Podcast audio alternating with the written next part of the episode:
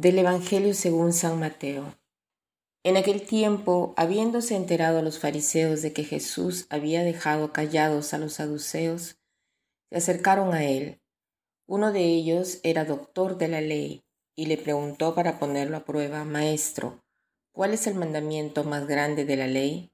Jesús le respondió, Amarás al Señor tu Dios con todo tu corazón, con toda tu alma y con toda tu mente. Este es el más grande y el primero de los mandamientos. Y el segundo es semejante a este. Amarás a tu prójimo como a ti mismo. En estos dos mandamientos se fundan toda la ley y los profetas.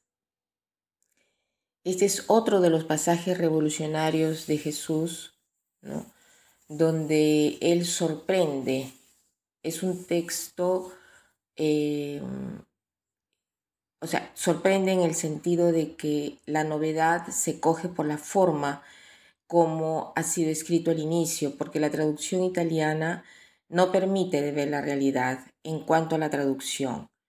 En los tiempos de Jesús los mandamientos eran 613, de los cuales 248 eran preceptos negativos y los 365 restantes eran los positivos, ¿no? Y parece que el número 613 era porque el decálogo, con todas sus explicaciones, era compuesto de 613 letras. A Jesús le preguntan cuál es el más grande de los mandamientos, ¿no? Y Jesús responde, amarás al Señor tu Dios con todo tu corazón, con toda tu alma y con toda tu mente. O sea, el amor de Dios no se transgrede y, se debe eh, y debe ser amado eh, eh, con todo el ser. Pero después dice, y el segundo es semejante a este, amarás a tu prójimo como a ti mismo.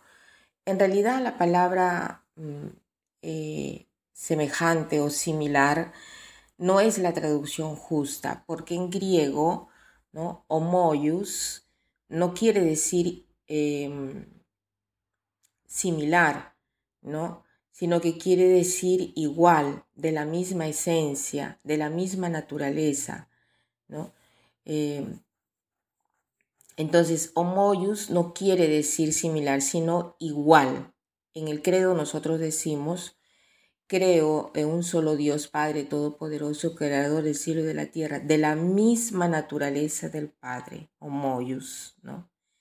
Esto nos hace ver que el amor es uno, que el amor es Dios y que cuando nosotros amamos, amamos con la misma fuerza de Dios, con la misma naturaleza. Y podemos amar a Dios porque Él ha sido el primero en amarnos y, y así nosotros podemos amar a los demás porque derramamos en ellos el amor que hemos recibido de Dios. Y esto nos hace ver que lo que nosotros no podemos hacer lo hace Dios en nosotros.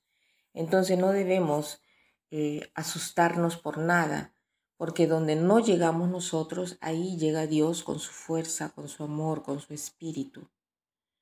Por lo general, el amor al prójimo no es un mandamiento, sino un dejar reversar, eh, eh, derramar, devolver el amor de Dios en, eh, en nosotros a nuestro prójimo.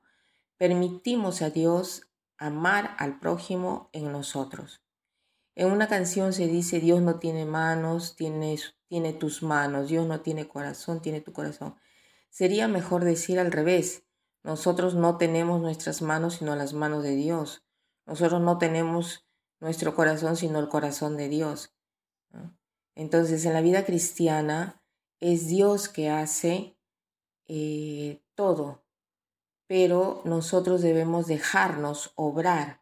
Ahí está el secreto, dejarnos obrar.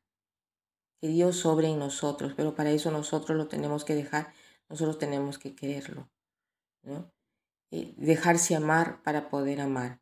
Entonces hoy como propósito podría ser no separar estos dos amores, sino de exponernos mejor en este amor de Dios, de manera tal que podamos reversar sobre los demás este amor.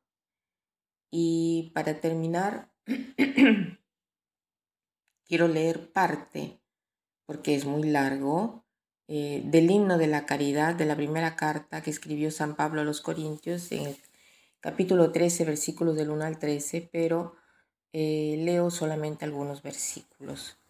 Dice, la caridad es paciente, la caridad es benigna, no es envidiosa, no obra con soberbia, no se jacta, no es ambiciosa, no busca lo suyo, no se irrita, no toma en cuenta el mal, no se alegra por la injusticia, se complace por la verdad, todo lo aguanta, todo lo cree, todo lo espera, todo lo soporta.